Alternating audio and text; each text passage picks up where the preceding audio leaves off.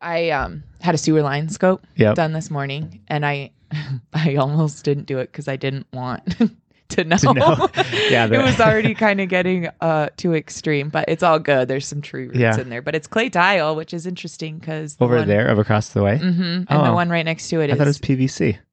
no, they're Oh. PVC from the sidewalk to the main. Sure. What do you think about doing sewer line, like cleaning out those roots very often? Do you think that actually kind of messes with the sewer line? They say it does, especially on some of the lesser quality stuff. Right, Yeah. like clay they say it'll, yeah, they say it'll like, you know, it's a razor essentially. So it will wear down over the course of years. So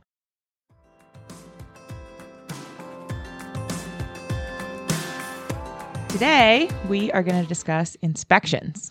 On most contracts that we write up with buyers or that we get if we're representing sellers, we will see an inspection contingency. Very rarely, I feel like, do we not.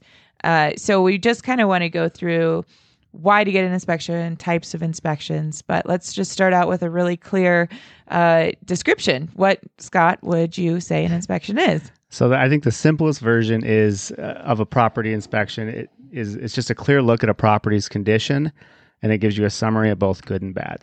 I think sometimes we look at them and we want to have every detail fixed, and and that's not what they're about. But it's about informing everyone about every detail that might be wrong with the property.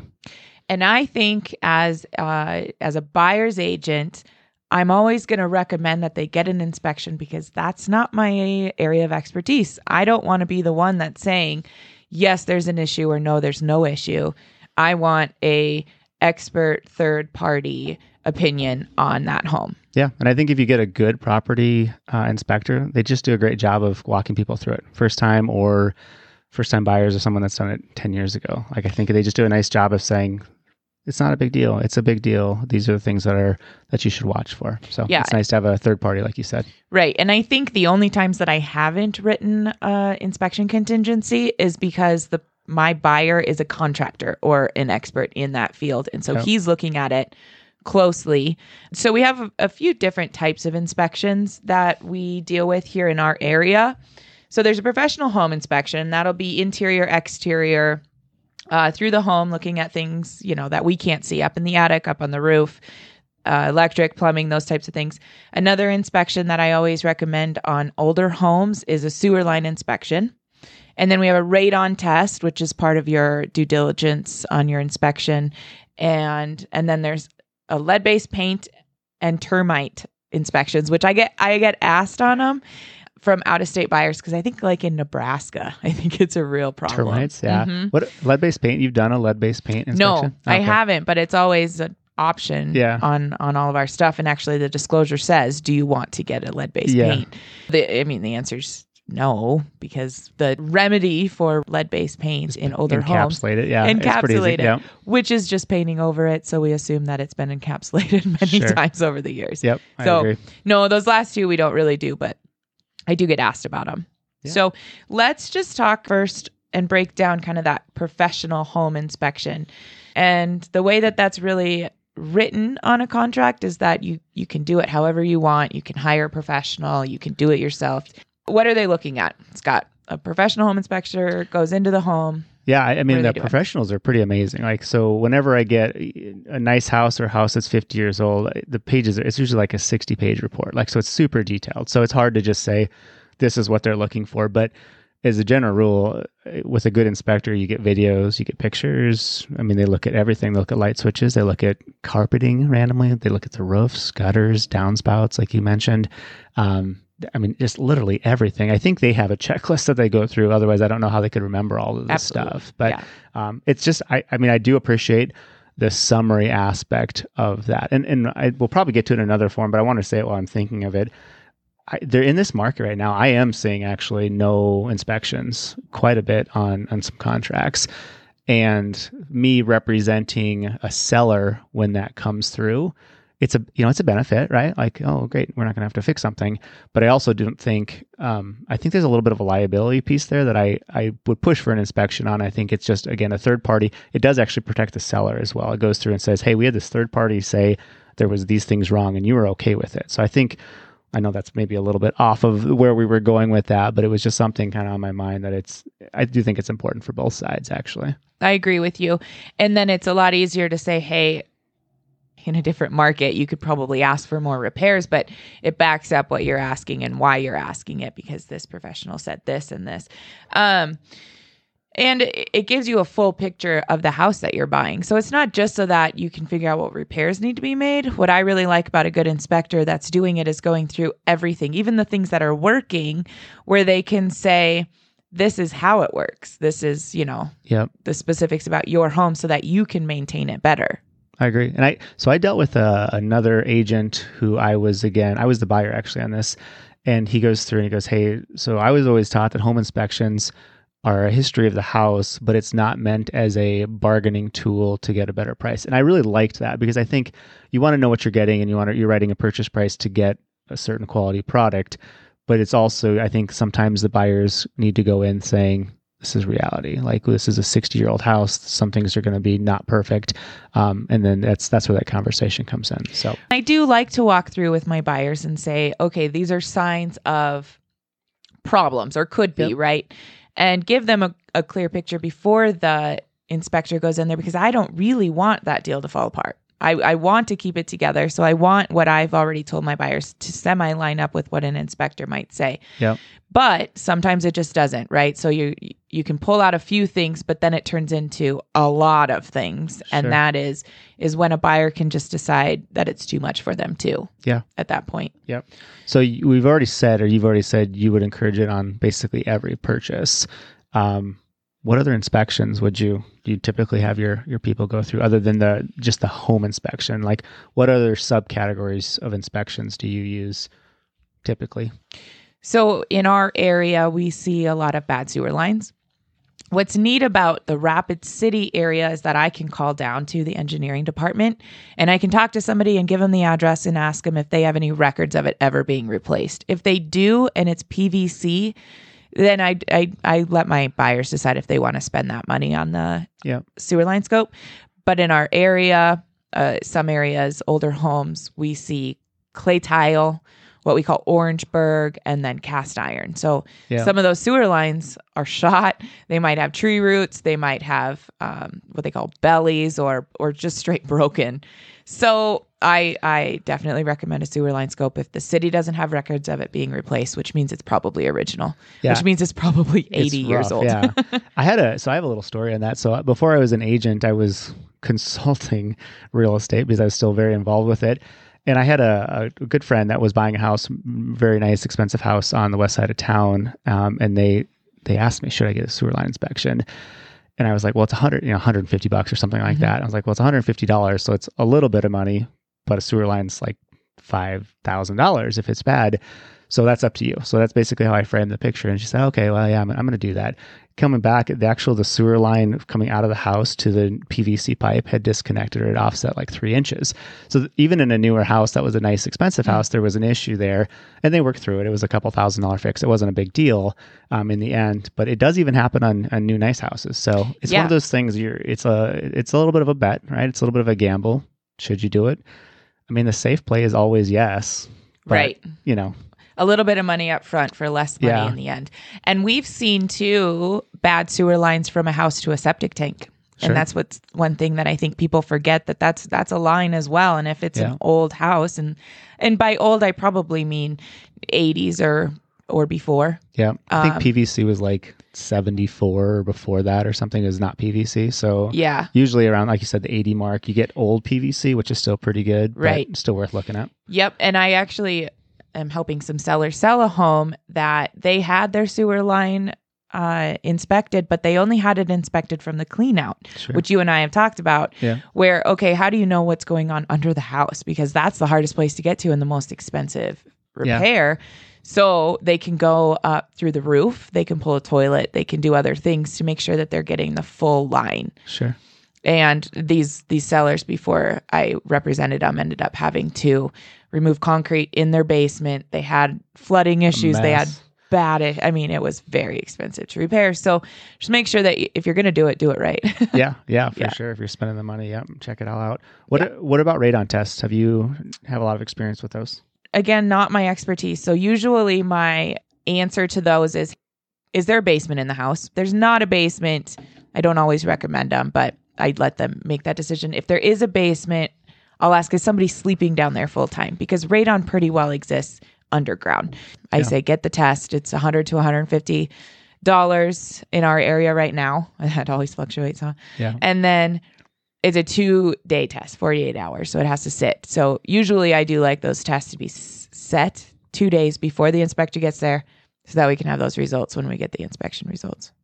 I think radon's interesting to me. Was uh, people like are very passionate about radon or they don't care. Like there's Yeah. very little middle ground on it, and, and some people think they're going to absolutely die if they have radon in their house, and some people are think it's a scam that was produced by coal miners in the 60s or something like I that. think there's a lot of research that needs to be done yet on Yeah. radon. I don't think that the long term effects are totally there, especially when you say, you know, it's cancerous. Well, what's not? So, Sure. Yeah, it's hard um, to- we might do a podcast on radon because there's other really uh, interesting aspects to that that I, I do find yeah. Find cool. So but the radon test is about 150 bucks, 200 dollars, or I think it's 100 to 150 Yeah, right now. I 100 is what think so. seen. It's it's nothing crazy, but a, a radon mitigation installation is probably 1200 to 2000. Yep. But ultimately, it's the buyer's choice. Yep, and I've done it on, or I've had it done on slab houses or basements as well. So it's kind of Do you of see a big difference on on slab houses coming in very high? Yeah, no, they don't come in very high Yeah. at the initial, but they're over that four mark, which Yeah. is prompts to you do something. Right. So usually, like they're, I've seen them at six and eight, and you're like, Yeah. really? But you know, I know it's And over that's the mark, so you do the it. Medium. Yeah. Well, and then you could go into okay, we're we're under a nine because the EPA recommended level is four. So if you're at a nine or less, uh, I've been told by professionals that that's when you do the 90 day test, and a lot of times Sure. those will come in lower because you have so many variations within 24 hours versus 90 days. Yeah. So that's usually the next recommendation where you can escrow some money and take care of things that way. I, I lived in a house and I got a hold of a radon test. So we tested our basement and it came in at like 16, but we didn't have anyone living down there. And then I tested upstairs and it came in at like two. So I Oh, know weird. that there's a big difference Yeah. between basement and main level. So and I think what's the highest you've seen or heard in Rapid City? 20s, I think, is Yeah. all I've seen in Rapid City. I've City. heard there's some areas on the southeast side that have been like in the hundreds. Really? Like hundred, not like hundreds, but like over a hundred. Um, obviously. Yeah, and there's certain pockets that may be well known for radon, but one house could have high levels and the house next door could have low levels. So there's really no Yeah. rhyme or reason to it when it comes down to it. That's pretty well the three tests that I focus on. How about you? Yeah, home inspection obviously number one. Sewer line is made, honestly sewer line might be number one before home inspections. Honestly, for me. Yeah. Um, and then radon's a hit and miss. I don't, Yeah. I don't do it a lot, but if Yeah. someone wants it, I'll definitely set it up. When you have home inspections come back, what the things that come back the most on a The things you know as not being a home inspector, but you just know, right? Right. Yeah. Like you know it's coming. Yeah. So GFI, GFCI is in bathrooms, garages, kitchens, or not having those outlets, which are those are the the grounded outlets that you know if you get water in there, they don't shock you or whatever. Mhm. Um, so that is like very common. I mean, I actually typically identify that for my people when we list houses. Just say, just so you know, this is going to be a Yep. it's a hundred dollar item. So either you fix it now or it'll probably come back later. Um, downspouts, of course, negative drainage. Um, downspouts are supposed to be, I think, three feet off the house or three to four feet or something like that. I don't know if there's a standard. I think there's a standard, but the amount of houses that I show They just don't have them. they don't have downspouts. People put downspouts on your Yeah. houses. It is the main I think they put them, and then I think you mow and you have Yeah, life, maybe, or they and the blow wind away. blows and they get Yeah. hail or whatever, and then they just don't re- re- put them on there. But yeah, Yeah. It, it protects your foundation. It's a Yeah. pretty huge. Like, why have gutters? This- Actually, you should not have gutters if you're not going to have downspouts. Right. Honestly, like that would be more effective to have that equally hit your foundation rather than all in one spot. But- Right. Like you could walk into a place that has foundation issues and walk up to where a downspout should be, and you can Yeah. see the ground deteriorated Yeah. under that missing downspout. So it's the simplest item that you could replace that could cause the most damage to your home. Yeah. So Yeah, water's brutal for sure. So Mhm. that negative drainage, you know, what, what would you say that is, or how would you describe that? uh, if you look at the side of a home and then you look at the ground next to it, if it's sloping toward the home or even just completely flat, they'll call that negative drainage. Yeah. And that's, I mean, I've literally, I don't know, 100 inspections. Every been one on every them. single. I've never seen. I feel like it's just there. They It's the just, like, first page. They just, yeah, they don't even like take it off because they just Yeah. know it's going to be there. So it's very common. Yeah. Um, the other, the probably the biggest expense that I see that's on inspections, on like the regular inspections, is hail. Though we have so much hail in Oh, the yeah. area and roofs, so that's kind of a, a point that you know that's usually a pretty big conversation I have with my clients. It is. And when even when I'm listing a house, I'll say, when was the last time your roof was replaced? And if it was in if it was three plus years ago, I'm gonna say, okay, just so you know, Yeah. hail damage claim. And that's what it is for us. It's a claim. And I do also recommend, unless they are prepared financially, that they probably should keep that part of their insurance deductible at a thousand. Yeah, Yeah. lower at some point. The thing too is is that being in the business this long, we know which summers we had big hailstorms in which Yeah. areas. And we also have good relationships with roofers. Certain roofers we can call and say, Hey, can you jump up on this roof um, and just check it out? And if they're good roofers and they're honest, they will say, Yes, it's enough for a hail claim, or no, it's not. And to get those hail claims going as soon as possible is really important too. Yep. I see. I had a, a little story in that hail. Actually, I had this last fall. I had an insurance company claim that only half of the roof was hailed out, and I'd never seen that before. Actually, I thought Yeah. it was just a miss. I thought the person just maybe just didn't do a great job. So we challenged it. We pushed on it, and they were. It was rough. Like the insurance company did not want to do the whole roof. Um, and then of course we fought a little bit more. I got a couple, like you said, trusted partners up there, and they said, yeah, the whole roof has enough hail damage. We should do it. But I think things like that sometimes pop up that you assume insurance companies are honest and great and roofers are honest and great. And, and a lot of them are. I think it's just wise to make sure you are checking your work and, and, and really making sure you're doing the right thing. and i feel like that is part of our job is is not to know all that information but to know how to help them navigate if that comes in like let's get multiple opinions let's make Yeah. sure that you're covered because if that buyer buys that house and then their insurance says no this has hail we won't cover it i mean that's a big deal for a buyer Yeah. so we want to make sure that that and and sometimes there'll be hail marks and it won't be enough for a claim which doesn't mean that that roof isn't viable but as long as it's insurable that's really what we're going for there Yep. Because that transfer of ownership can get really sticky when it comes to past hail claims For sure. Yeah. Yeah.